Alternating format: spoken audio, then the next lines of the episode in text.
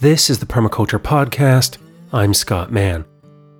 Today I'm joined by Robyn Mello, a permaculture teacher and designer, as well as the singer, songwriter, and herbalist behind Edenspore. She spoke with me just a few days before this episode came out, while I'm currently self isolating and wanting to record some new interviews. I've known Robyn for many years, going back to when we first met at a lecture given by Peter Bane in Philadelphia. And as a past guest of the show, we started the conversation before I had a chance to start recording. This episode then begins with us talking about how we're handling and thinking about the state of the world during the spreading COVID 19 pandemic. We then turn to building resilience in community and her work as a longtime permaculture practitioner working on lifestyle design. She shares how early motherhood has changed her perspective on future care and what we need to do to move away from a place of fear as we trust ourselves and one another more deeply. We wrap up with a message of our role as permaculture practitioners to create more resilience in our local communities. Enjoy this conversation with Robyn, and I'll join you again after. What I've been doing with my friends and family since this really started to ramp up is we've been having conversations about making sure people have food, canceling long term travel plans. Do you have enough food to get you through four weeks? You know, what's your situation with work? How's your financial situation? Like, these are all the things that I'm so used to and then from yeah. where I used to live, we would lose power and get either flooded in or snowed in for seven to 10 days a year almost every year. So we were really used to being cut off. But getting to see yeah. how that's impacting other people who don't have those kinds of experiences has been something that's really changing my perspective on the conversations that we need to be having to really build this kind of resilience as much as like as permaculture practitioners we've talked about transition towns and community engagement i remember peter bane used to talk about you know do you have some food in your cabinet? Toby hemenway talked about it. it's like if you're not actively growing food or good at it then you need to make sure that you've you're applying that zone system to your food supply and that that starts in the home and things like that. But i don't know that with how things have been the last couple years and as people are getting access to community gardens and growing more that we've had to have those kinds of conversations. This just kind of reinforces it. I feel almost a little too late. I mean i've had thoughts about myself even you know the in terms of like it being too late because i have you know i've i've spent a lot of time and have been designing my life and my systems in such a way that i I'm always looking at the, sl- the slow and steady growth model, right? Like one project at a time, you know, get this thing in order, then get this thing in order, and you know, eventually you'll have everything you need, right? But right. ultimately, you know, I, I think that there's a lot of people that are that are like, oh yeah, I, I've been thinking about doing these things to take care of myself and to take care of my family for years, but I put it off because I need to get a paycheck and I need to continue doing all of these things. And like you know the the hamster wheel that we're all caught up in that takes us away from actual resilience and actual self-reliance or community self-reliance really is what I am most interested in rather than you know people thinking that they can actually do it all themselves.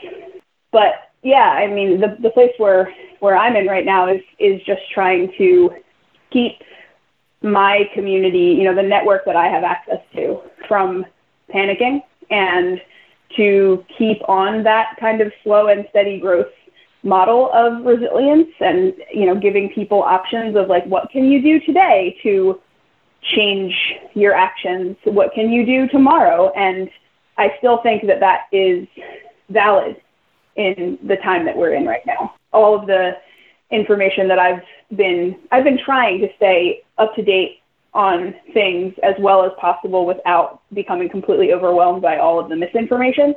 But you know, a lot of what I've listened to and been reading seems as if this is not going to be going away anytime soon.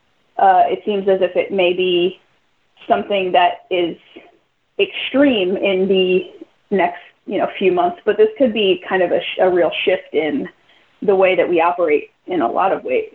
So it's a major wake up call to a lot of people who have been ignoring the infinite numbers of, of symbols and messages that I believe we've been getting from the, the earth and from the universe for years. And that's where I wonder how these changes may become fundamental to the way that we live within our society. And it's, you know, does air travel really bounce back from this in a meaningful way? compared to something like 9 11 and those shutdowns.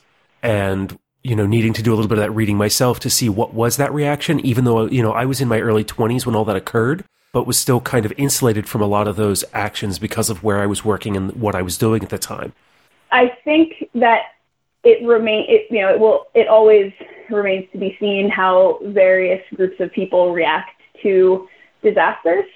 I am someone who usually looks to the environmental and ecological and social on a, kind of a, a broad scale impacts of things rather than the economic impacts of things. And I really, really want to believe that what's going on right now is viewed from an ecological lens by more people than usual. I do I do very much see this, you know, this is a product of globalization. This is a product of humans believing that we have dominion over all natural systems and frankly playing with fire, you know, playing with systems and situations and ecosystems that we don't understand and trying to control them and also trying to destroy them and, and impede upon them. And, you know, so we're, we're impeding upon other species' livelihoods, if you will, and destroying habitats. And, you know, we're in this climate crisis. And also we have created these amazing global networks of, well, at this point, disease transmission. you know, we've been seeing the, the types of things that globalization can do to our local ecosystems in more and more extreme ways for you know as long as I can remember. And you know, I'm not I'm not very old. I haven't and I haven't been a part of this kind of ecological design world for more than 10 years. Um, you know, I, but it seems to me like since I've been a part of it, it just keeps we just keep getting these these feedback loops over and over and over and over again that are telling us like, no, you're doing it wrong. No, you're doing it wrong. no, try again. And we keep pushing forward instead of doing like a little bit of doing any amount of reversal of our actions. And um, you know, like what we're just to take, you know, another example of of this extreme thing that we're experiencing in our in our ecosystem, you know, yours and mine is the spotted lanternfly. And, you know, all of these pest insects, these insects that are considered pests that have come in and are completely taking over and destroying our, our forests uh, and our, our food sources. You know, that's, that's like one part of this, right? And now we have this, this virus that is really putting it in people's faces in a way that they can't ignore to me, that's a, a really, really, really important message. And, but I still think that there are a lot of ways in which this shouldn't be about hysteria. This shouldn't be about panic. This should be about like, oh, wow, yeah, look at where we are right now. What are the things that we can do to change our actions, to change our behaviors? What are the things we can do within our communities and our home ecosystems to take care of ourselves? the earth has given us all of the resources and you know something that i'm extremely excited about right now that i that i feel really fortunate about is that like today is is the first day of spring and all of these medicines that i am currently running out of because i'm sending them out to people all over the region are popping out of the ground like as we speak. And and that to me that gives me chills like just got chills. Like we have all of the things we need at our disposal if we just like take a breath, step away from social media, step away from, you know, thinking about what the stock market is going to do, step away maybe for a little bit from national politics and the election. You know, there there are so many things that are out of our control right now, but there are things that we can control that are literally popping out of the ground. There are like lessons, there are there are teachers everywhere around us. That's what I really want to be a part of, uh, is showing people that it's, that that's actually practical. It's not woo. It's not, you know, it's not like frivolous activity. It's like ancient.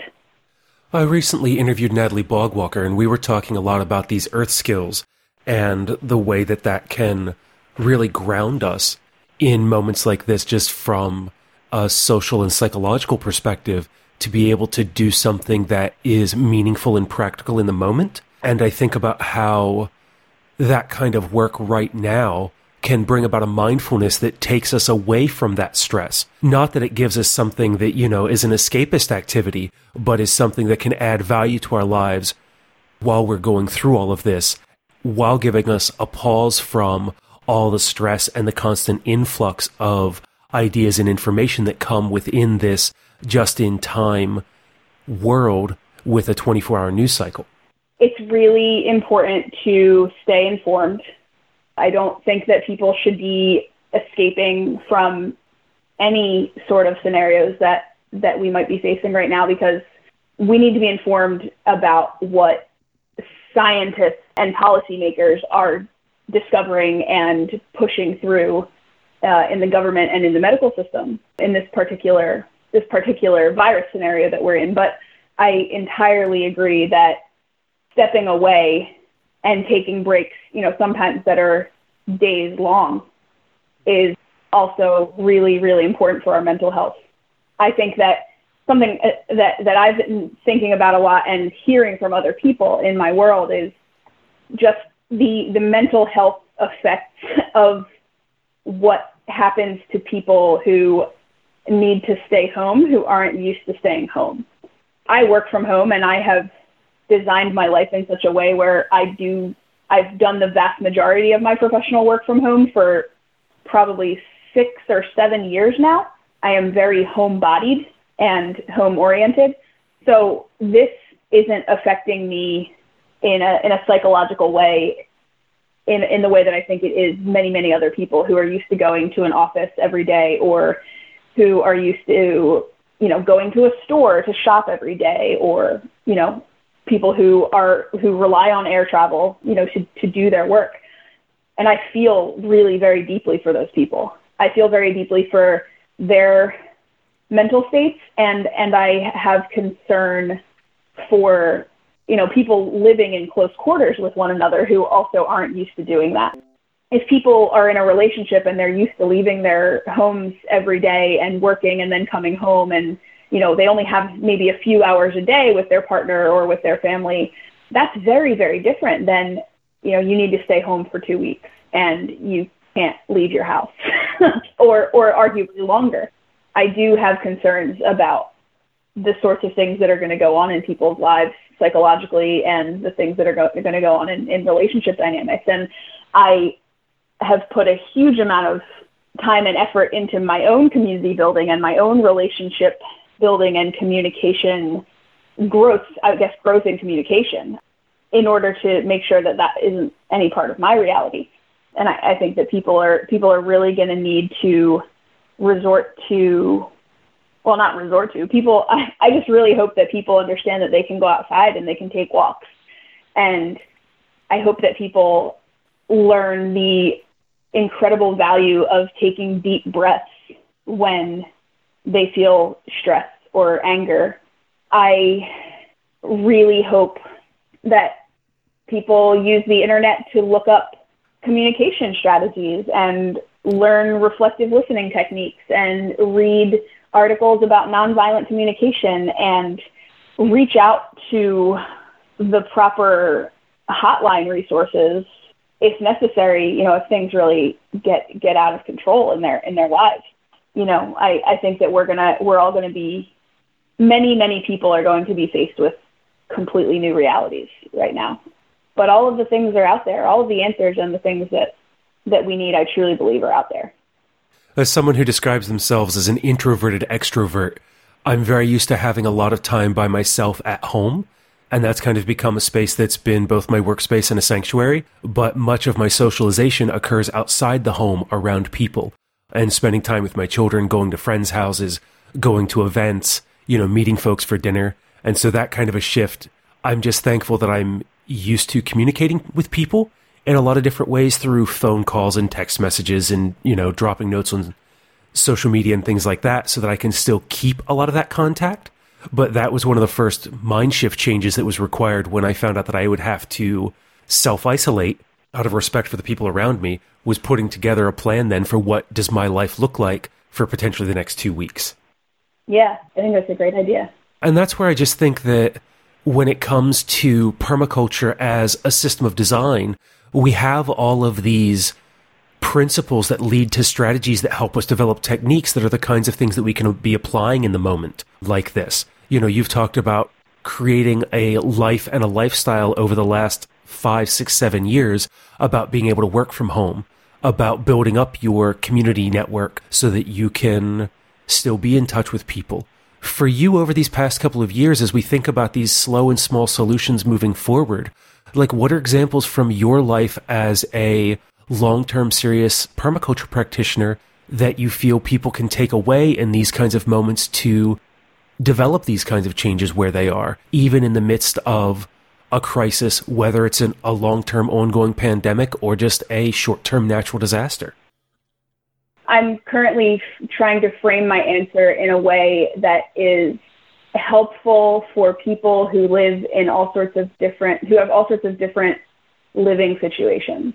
And I'm going to start with my current living situation, and then I want to maybe talk a little bit about like urban scenarios and a little bit more.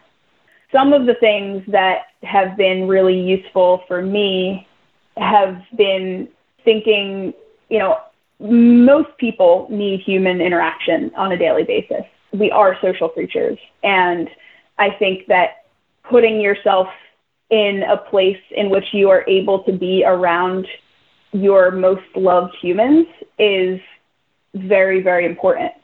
I have done that. I have done that here in the place, you know, I live, I currently live with, with my partner, but I also live on a block with eight of my other very, very close friends. And within a mile of me, there are, I think there's another, you know, six of us. And that's been very intentional over time is, you know, trying to move into places close to each other in the suburbs near Philadelphia so we can be near public transportation, near uh, an urban hub. Um, you know, Peter Bane calls that city country singers in his pattern language, which I have learned a lot from, uh, especially recently in revisiting his book. I think about all of the little things on a daily basis that I can improve to reduce waste. I, I think that you know moving away from from social from the human social sphere, moving towards you know ecological uh, the ecological sphere and also economic is to design everything that you are doing in such a way that you can use every part of everything. You know, finding use from in in resources uh, that other people consider trash. So, you know, on the food side, perhaps that's going to your local grocery store and you know making friends with the produce people and seeing if you can figure out a way to to get food donations or you know get the, the food before it goes bad before it goes in the trash. In this sort of scenario where we are right now, as people are kind of hoarding resources in grocery stores, uh, I'm hoping that that doesn't continue, but we really don't know. It's really, really important to look up, you know, how to use all of the pieces of all of the things that you're buying from the grocery store and maybe get familiar with some new vegetables and fruits that you've never eaten that other people aren't buying. My local grocery stores are, are pretty empty right now something that's really great for health in this moment is and always but especially you know right now and in, in the symptoms that that many people are going to start feeling is making bone broth.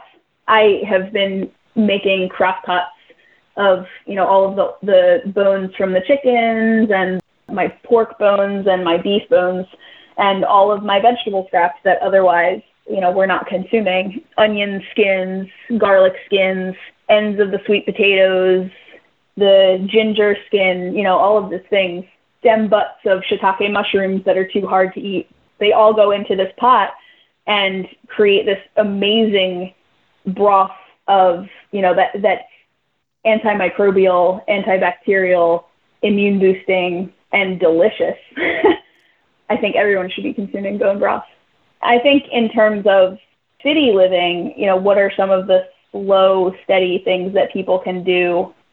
I really think that it continues to go back to community and working with your immediate neighbors to figure out how to take control of your immediate environment.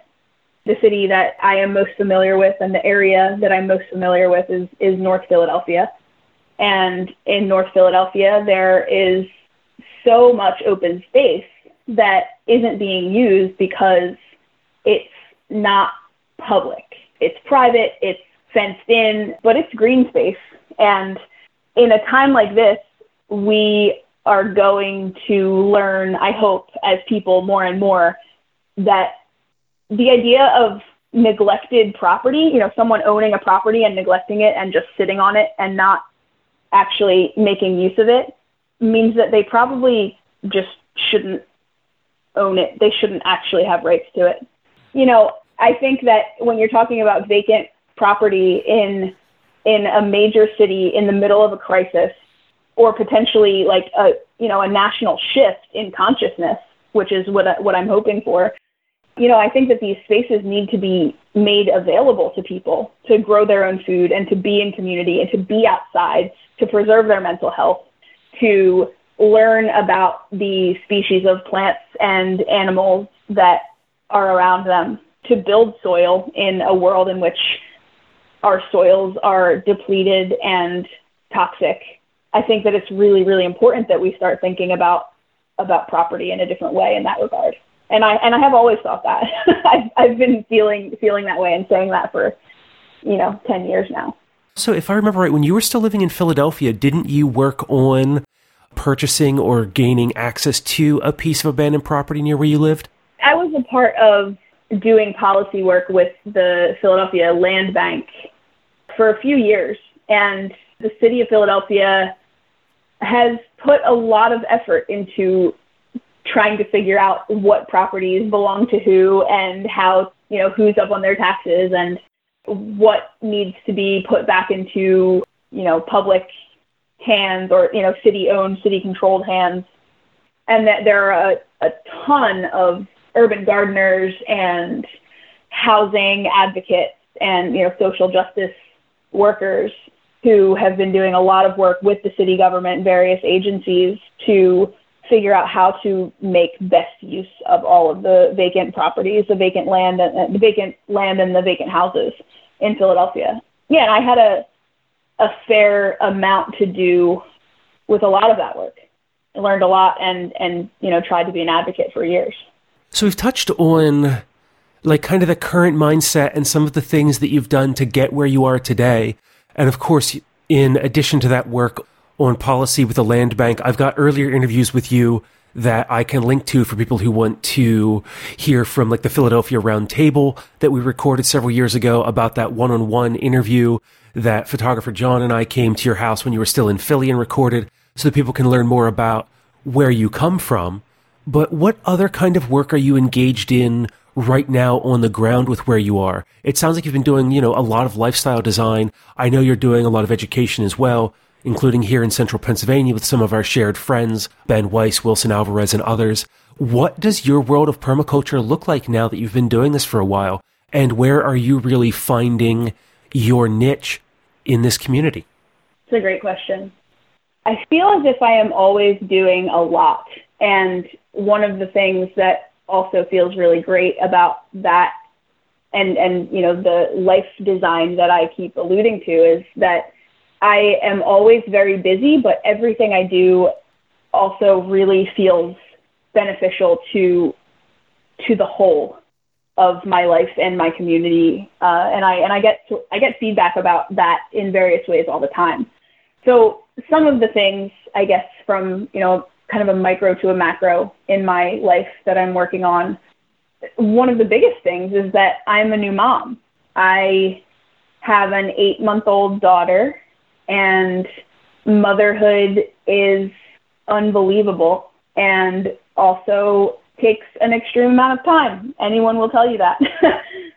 Having a child and you know going through pregnancy and now going through early motherhood has put everything in in a perspective of just how important every action I take actually is, not just for the immediate day to day, but for our future, for my daughter's future, for the future of all children and grandchildren. You know, it really has hit this new, you know, future care, earth care, people care, fair share, future care are just constantly, you know, rolling around in my head. And and a lot of that is because of this life that I am 100% responsible for and, you know, seeing life through her eyes and also, you know, trying to be the best possible role model and someone who can leave a much better future for her and her generation.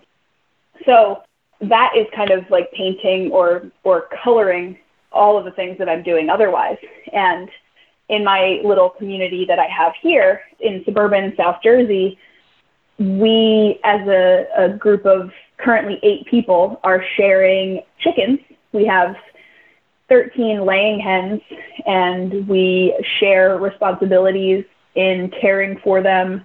We share responsibilities in, in paying for their care and paying for the coop that we constructed as much as possible out of repurposed materials. That's been like a really great experiment for what sorts of things could we do in the future to share costs and share resources and you know dole out essentially responsibilities that that we all need in order to live you know healthier happier more ecologically friendly lives i feel like most things that i do in my day in my day to day are things that i could teach other people about and that I often do teach other people about in my permaculture courses, in my social media presence, in my uh, you know one-off subject workshops, composting, how to keep a good compost pile, how to construct and care adequately for a composting toilet system, you know, how to transform urban soils or my current, you know, super sandy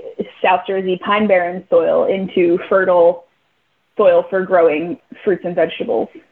What types of weeds are growing in my space that are beneficial to me or the non-human creatures in my surroundings. You know, these are things that go, like I said earlier, food waste, how to minimize food waste is something that you know is just consistently rolling around in my head and in my daily actions and the, the kind of circuits that I take throughout my day. You asked the question about my my niche, and I've been thinking really deeply about that word recently because my macro life is in a place where currently I'm trying to figure out how to move a lot of my professional life onto the internet. I've I've spent most of my life trying to do things in person, trying to do a lot of, you know, I do a lot of traveling to get to people to teach them in person and to do live demonstrations. And having a daughter now and, and being here with her so much, I've really wanted to try to design uh, a website and online teaching and you know YouTube channel and have an online store for all of my herbal medicines and all of that. As a result of that, I have been diving pretty deeply into a lovely online community simply called Permaculture Women that I feel somewhat silly that I didn't know about until just a few months ago. But the Permaculture Women online community and the, I guess, the woman who kind of started that ball rolling and who has been keeping it up, uh, Heather Jo Flores, is one of the more, it's possibly the most supportive online community I have ever seen. It has restored my hope in humanity as far as the internet and social media are concerned.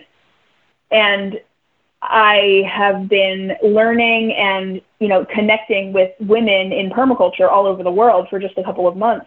And it's opened up opportunities that I have wanted, you know, that I that I have been saying I want. And, you know, lo and behold, ask and you shall receive.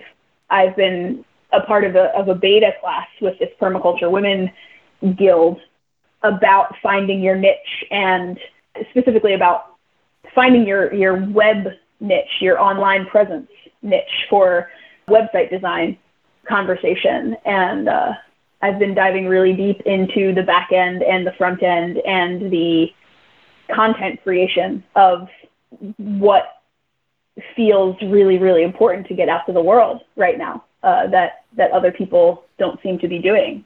So, all of that being said, my niche has been revealing itself in this what I keep alluding to, saying you know slow and steady. this slow and steady build, the slow and steady resilience is something that I have really, really been meditating on. And I think that it is something that I really need to move forward with in terms of teaching, teaching people how to build their own slow and st- steady resilience through the examples that I have, the things that I've done in, in the past decade of my life to get to the place where I am now, which is, you know, arguably con- consistently living my dream, my dream reality. So that slow and steady resilience is something I'm going to be building on. And this health crisis, arguably much more than a health crisis that we are going through right now, has really opened up my eyes to my niche as a community healer. You know, I don't use this word lightly, but as a community witch. I have, in the last few days, received so many requests from people so many questions from people who are like, hey, you know about plants, you know about mushrooms, you know about body systems, help me. like, what do I need? Tell me whatever herbs you possibly can, can throw at me. You know, teach me about how I can protect my respiratory system. Teach me about how I can stop having panic attacks. Teach me about how I can protect my 85 year old mother from this disaster? All sorts of questions that I have, you know, as an herbalist, you know, I consider myself an herbalist, but I have been very careful about putting myself out there as one because I feel that there are a lot of people out there who who I feel, you know, can do it better. I've been realizing for for a while now and especially the last few days that I do have the answers. I know all this stuff. I I know the plants and the mushrooms that I work with very intimately. I've been consuming them and making medicine with them and communing with them and visiting them and growing them and stewarding their wild spaces for years. And I believe that this is a time in which people are going to be awakened to their value. And in my community, in my little eco region, I have the medicines that people need.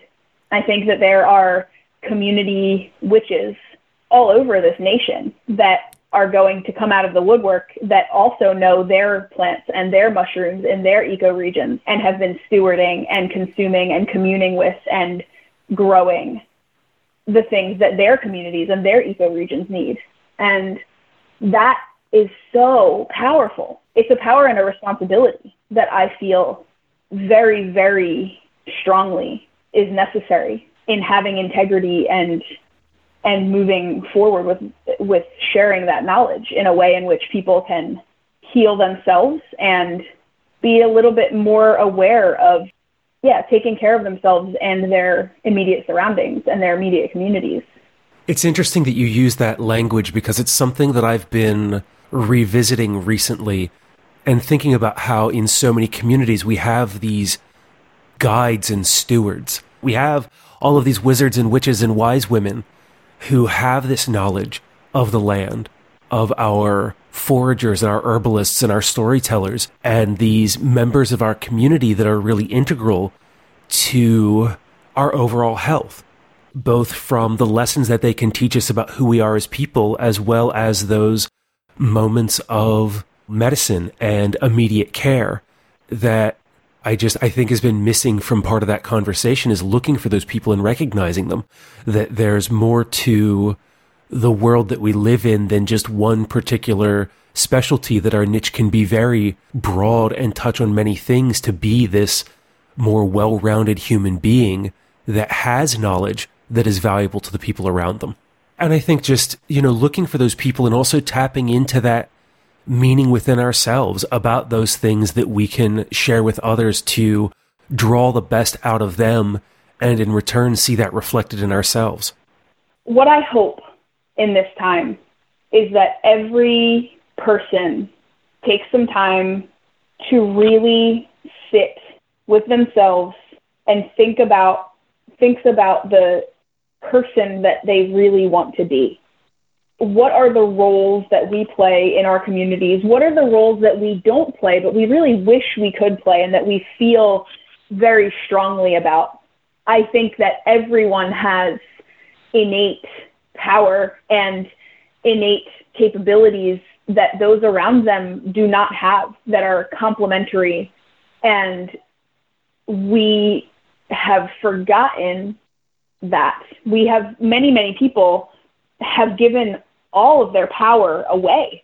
And when we're faced with a crisis situation, many people start feeling really, really badly for themselves because of the things that they are that they haven't done or the things that they are not doing.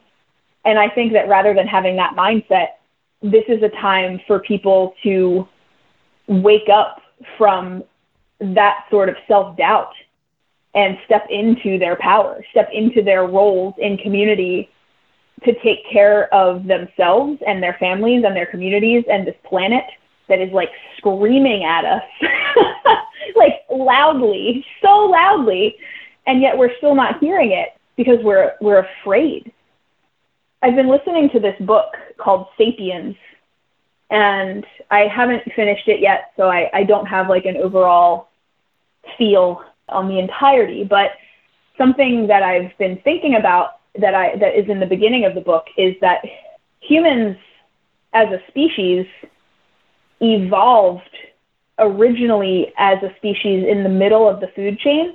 And over time as we have evolved you know bigger brains and created all of these tools and weapons and technology to put ourselves at the top of the food chain we no longer have any you know megafauna predators in the same way you know that that we used to but our brains and our what I you know I believe our like nervous systems have not evolved past being in the middle of the food chain. So I'm interpreting all of this to be that we are this we are predator species that thinks that we're in the middle of the food chain and we think that we are always potential prey. We are always afraid. We are always thinking that something is going to be coming around the corner that's going to eat us or kill our families or steal all of our stuff.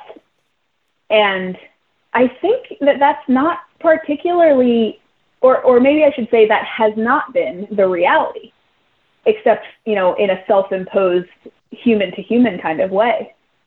And I think that we're in a, in a place right now where if that continues to take over as it has, you know, we're going to keep running ourselves into the ground.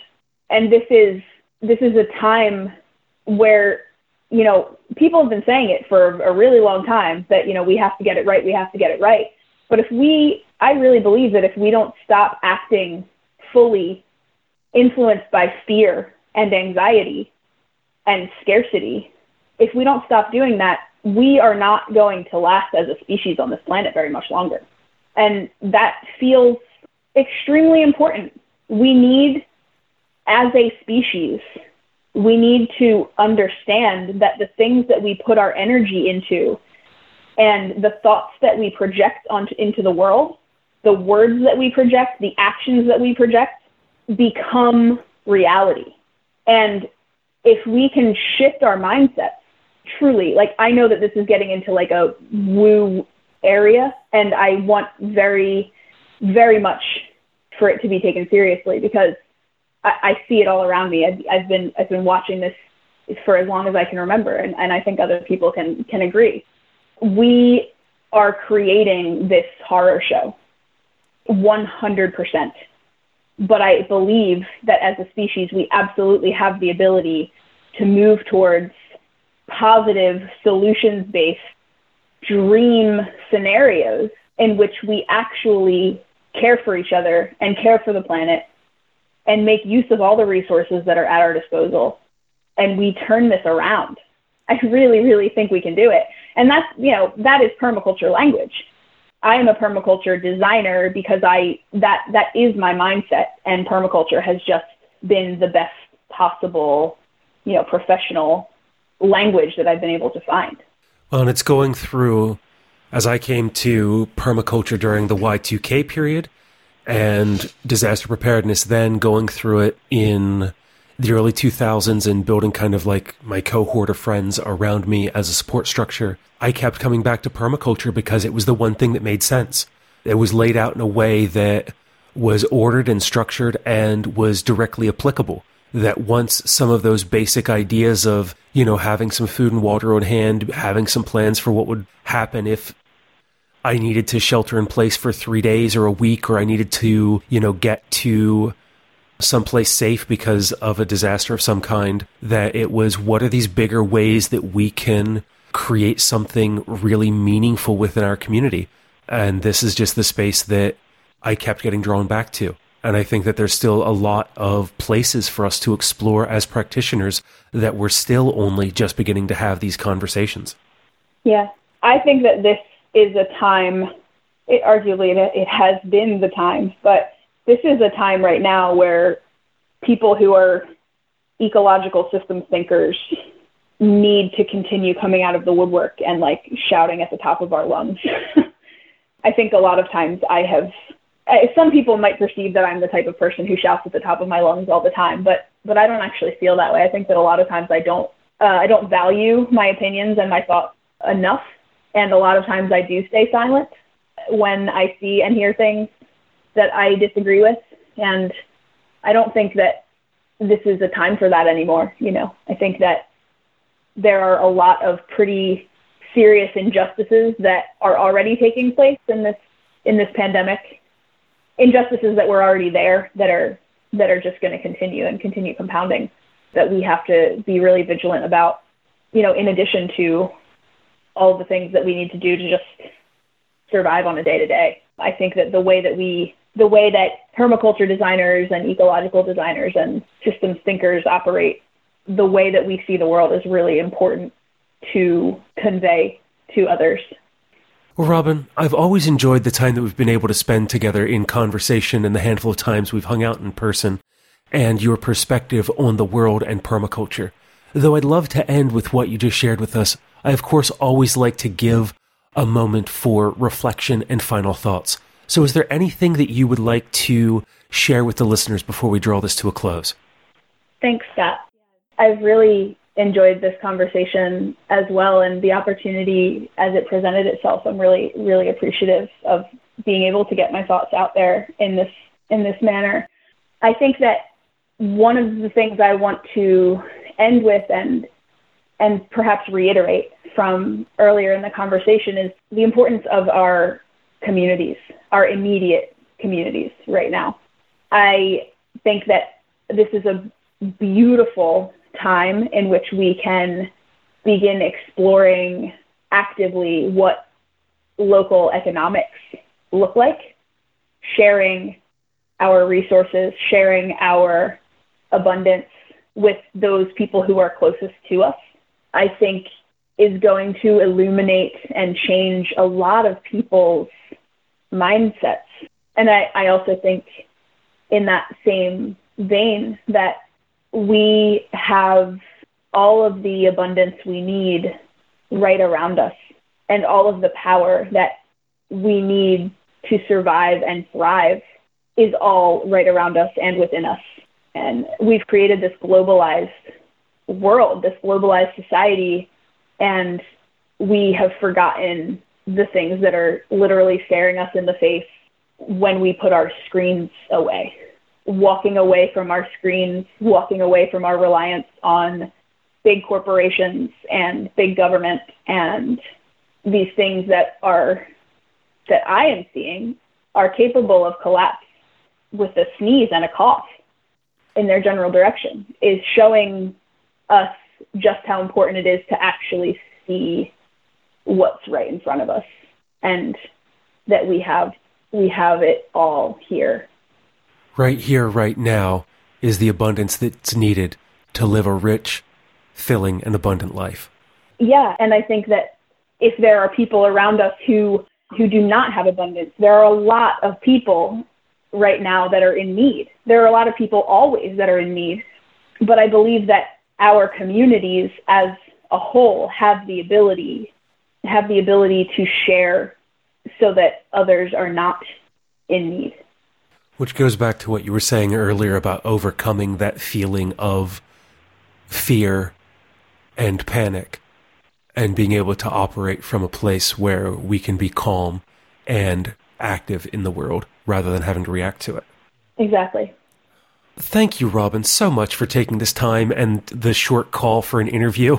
Since I'm shut in currently and having this conversation, I really appreciate it. And just for you being a voice here in the world and having such a beautiful perspective on what we can do to make a difference for ourselves, our community, and the world around us. So thank you for joining me today. Absolutely. Thank you so much, Scott. I hope that you take care of yourself and that you're able to get out of the house really soon. That was Robyn Mello. You can find her at edenspore.com, and I've included links to that site, as well as her email address, Facebook page, Instagram, Bandcamp, and new blog in the resource section of the show notes. Also, check out her Etsy page, where you can find her herbal remedies and more. Today, I'm going to forego the usual lessons learned recap for the episode and say this I don't know what the future holds. I don't know how hard it will be, but we're going to make it through this. Working together, we can make that even easier. So, whatever you're going through, leave a comment in the show notes to share with the podcast community so we can help you. You can also let me know what you're experiencing, and I'll do what I can. Email show at thepermaculturepodcast.com or write The Permaculture Podcast, P.O. Box 16, Dauphin, Pennsylvania 17018. Whatever we face in the world, we can find strength together while taking care of Earth, ourselves, and each other.